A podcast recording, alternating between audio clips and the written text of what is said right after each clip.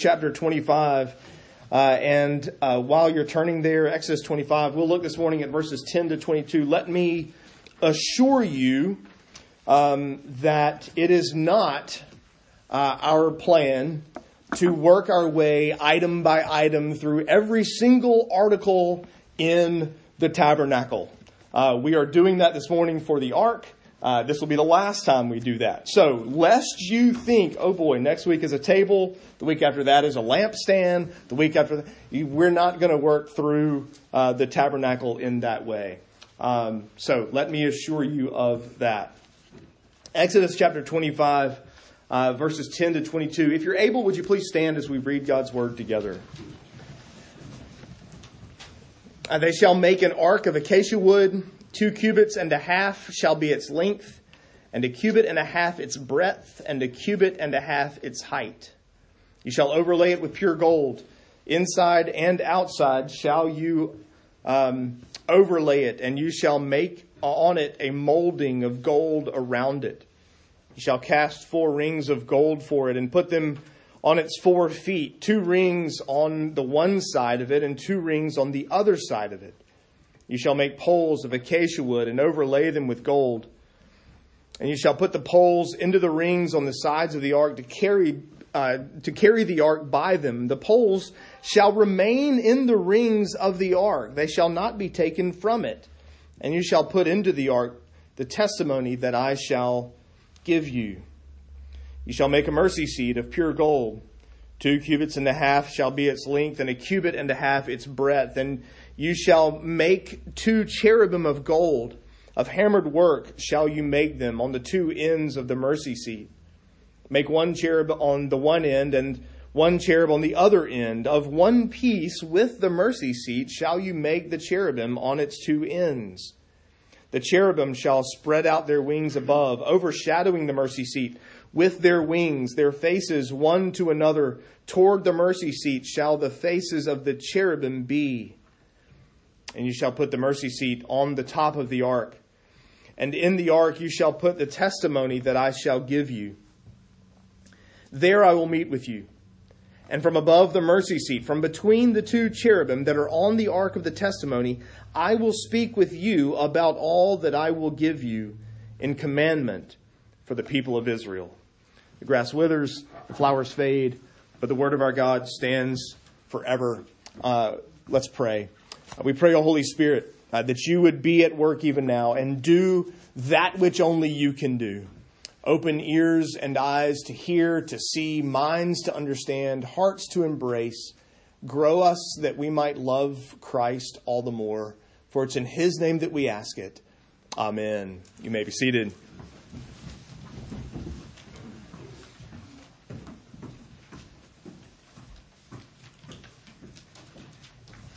Well, that mic went off and then seemed to come back on again. Um, but I'm going to go without it. You know, it's it's um, it's troubling maybe a little bit that um, that perhaps our concept of uh, the Ark of the Covenant is more influenced by Indiana Jones uh, than by the Bible. Um, uh, you know, to be fair, I guess Dr. Jones wanted more, he, he recognized it as something more than just an archaeological, interesting artifact.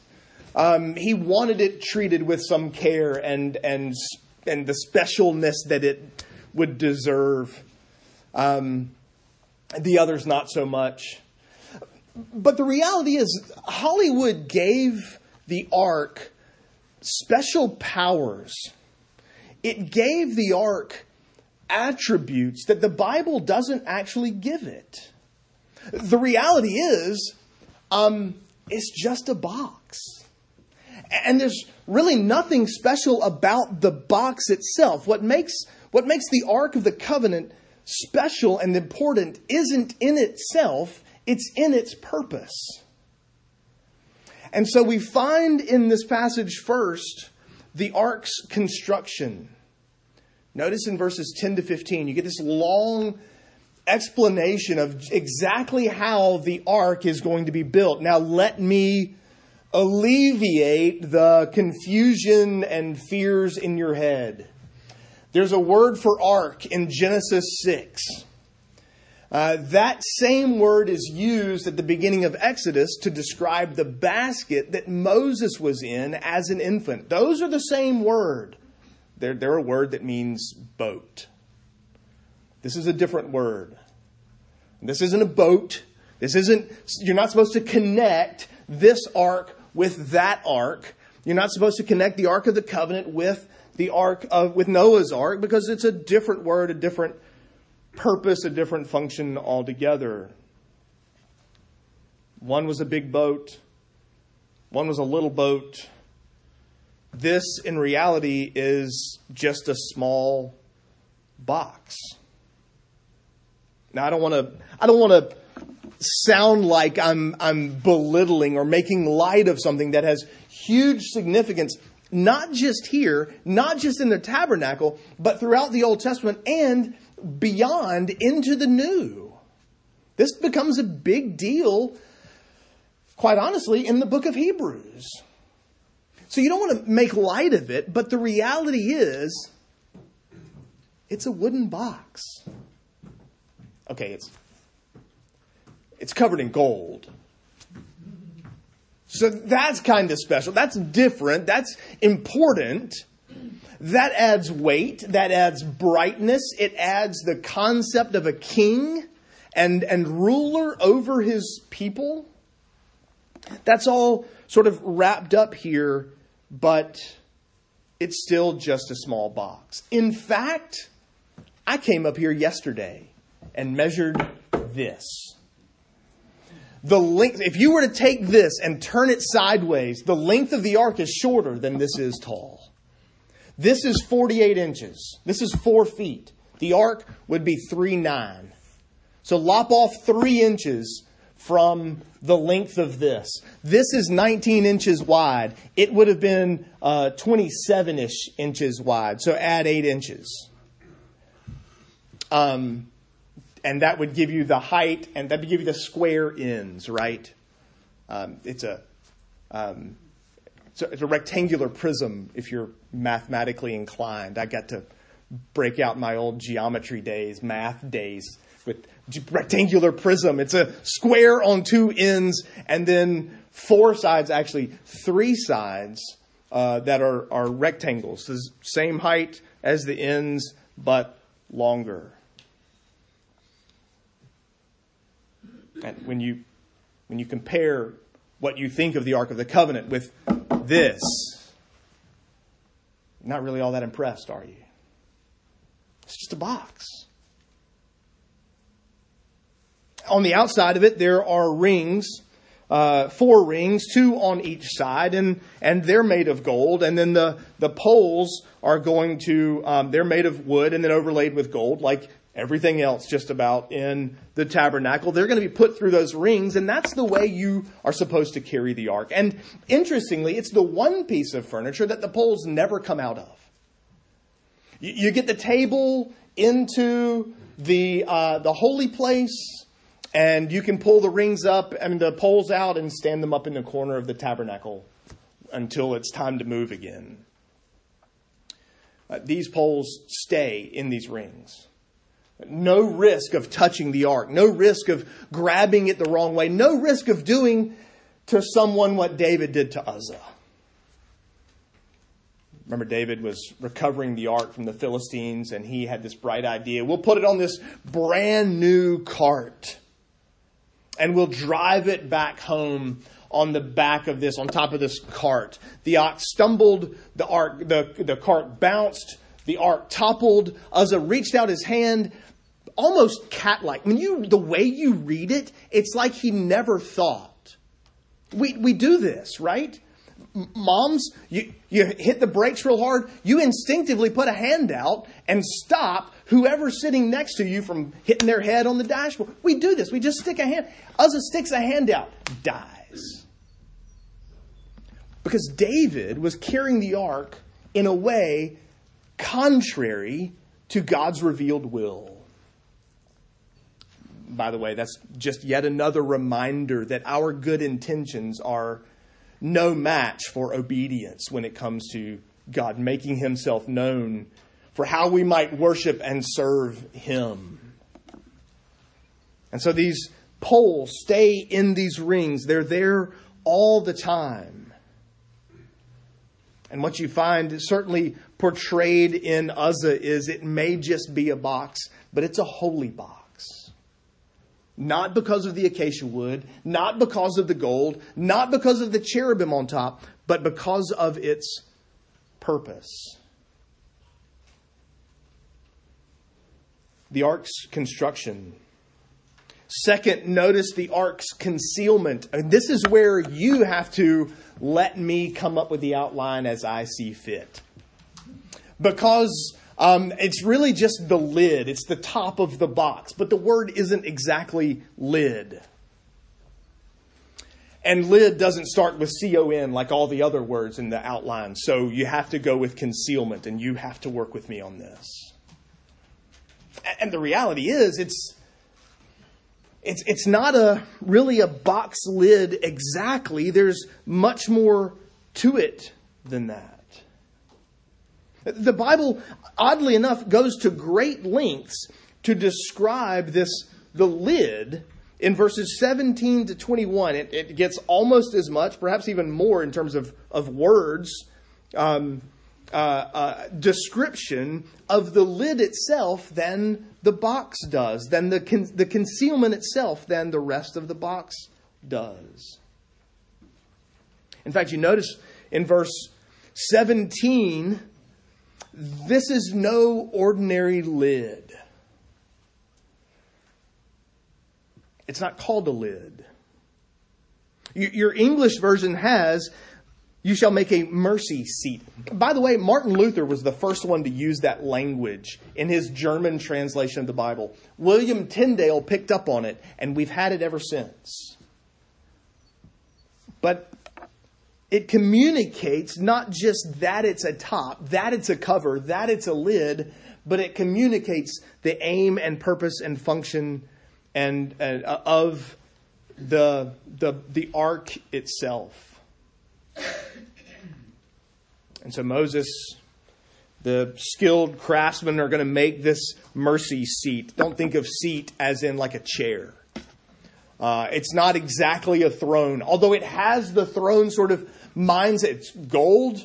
Uh, the psalmist will tell us that God is enthroned between the cherubim, so it has that kind of concept to it. In fact, the ark is going to contain the Ten Commandments, which is sort of the edicts of the king to his people. So it's got that throne mindset to it. But don't think of it as, as a seat like a chair, like a but the the place where we talk about the seat of government the seat of power, the seat of authority. Washington, Washington D.C. is the, the seat of power in the United States, and some would argue even around the globe to some extent. There's not an actual chair. It's where power and authority reside. It's where they belong. It's, it's where they live. In other words, this is a place, the place, where mercy is to be found. Moses is to build this seat, this mercy seat, this place where mercy will reside, the central location of mercy itself. It's made of gold. There appears to be no acacia wood in that at all. It's solid gold, and the cherubim on top are also solid gold of one piece with the rest of the mercy seat, with the rest of the lid. These, these cherubim are, are facing each other, their wings are out. They appear to be looking down at the, at the lid, at the box itself, at the ark. They appear to be looking downward, but their heads and wings and things are towards each other, forming this, this place, this mercy seat.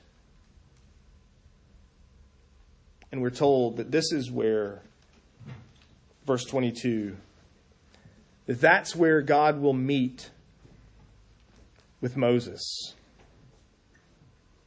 The ark's contents, I mean, the ark's construction, the ark's concealment. We also see the ark's content. Uh, notice in verses 16 and again in verse 21 That's where the testimony is going to go.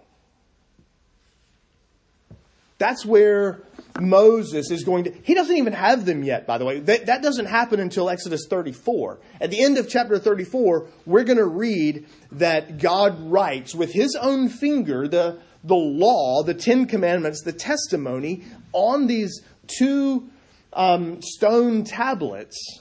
And Moses is going to bring that. That's what's going into the ark.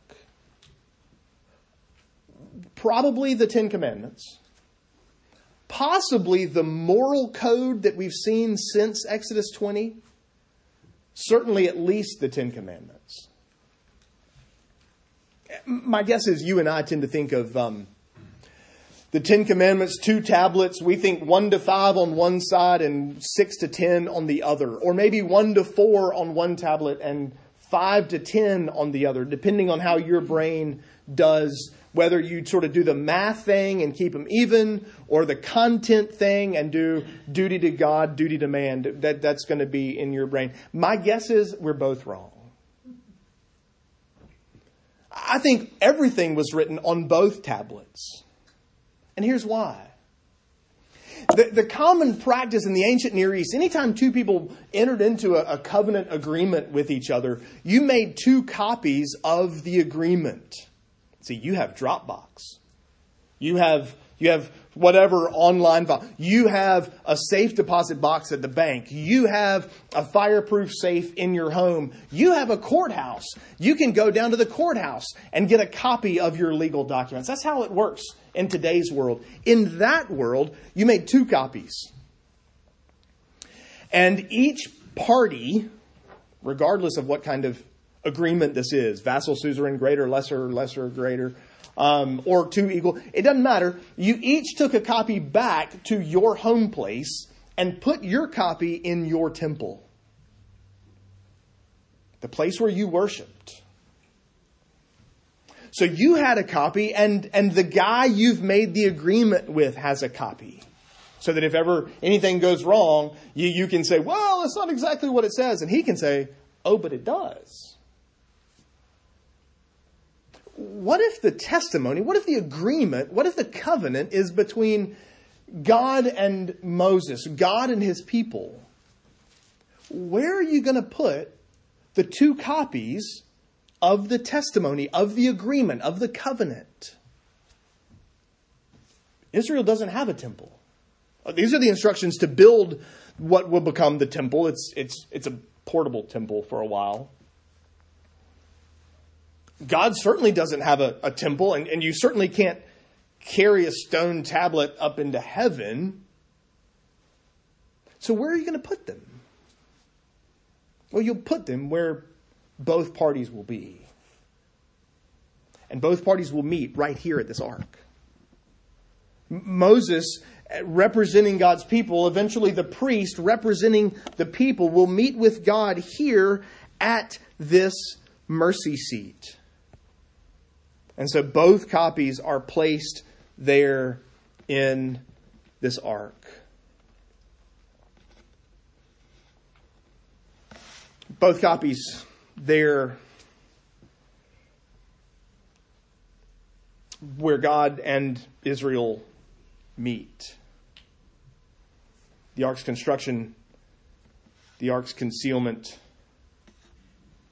and finally, the ark's contents lastly, I want you to notice verse 23, verse 22, the ark's concern. Why do they have an ark? Why do they have this box at all? Why does this matter? For that matter, the word in verse 17 that, that Luther translated as mercy seat, that really represents the whole of the lid, because you notice, you notice there's a box, the ark, there's a mercy seat that really serves as the lid, the cover for the box in which the, the two copies of the testimony will be, and eventually there'll be other things there as well. The Hebrew word used there is the word kaporet. Now, I know what you're thinking. Jeff, you hardly know any Hebrew, and I know less than you. So that's not even remotely helpful. Unless you happen to recognize that kaporet sounds like Kippur, as in Yom Kippur, the Day of Atonement. It's the same root. In other words, the lid is an atoning lid. It's an atoning roof, an atonement cover over the ark. And that's exactly what they are supposed to make to build, to cover uh, this ark. Do you remember why God brought Israel out of Egypt to begin with? Do you remember why God went and got them out of slavery, out of bondage in Egypt, in this foreign land, and delivered them? What was the reason for that? There, there, are a couple of reasons given. For one thing, God made a promise to Abraham hundreds of years beforehand, and so he's fulfilling that promise to Abraham. And, and two, it comes up, certainly Moses says to Pharaoh, let us go three days' journey into the wilderness, wilderness so that we can worship God. So there's an, an element of worship in the reason for bringing Israel out of Egypt. God says over and over again that by these works of delivering you, then both you and Egypt will know that I am the Lord, that I am Yahweh, I am the creator king over all the universe, and that I am your God and have delivered you and spared you from their pantheon of gods. But there's several times where the aim is that God and his people might dwell together. It's got an element of worship, an element of evangelism that, that they might know and that foreign people might know that God is the Lord. But it also has an element of togetherness, a fellowship where God will meet with his people, where God will be with them. Notice verse 22. There, this atonement cover, this mercy seat, there, between these two cherubim, Moses, that's where I will meet with you. It is from that mercy seat, it is from between these two cherubim that are on the ark of the testimony, that I will speak to you about all that I will give you in commandment for the people of Israel. That's our meeting place. That's the place where I will be, and that's the place where you're to come, and we can be together. This is, in many ways, the fulfillment of the purpose, the aim, the intent of delivering Israel from Egypt. God will come down, as it were, and meet with Moses right there on that atonement cover. Now, it serves other purposes. Here, here the focus is on meeting, a meeting between God and Moses. Later, we find that, that, you know, there's only one person who will ever see the ark. The Ark of the Covenant will only ever be seen by the high priest. And even then, once a year, because this is going to be set in that inner room, the smallest room in the tabernacle, the Holy of Holies, the most holy place.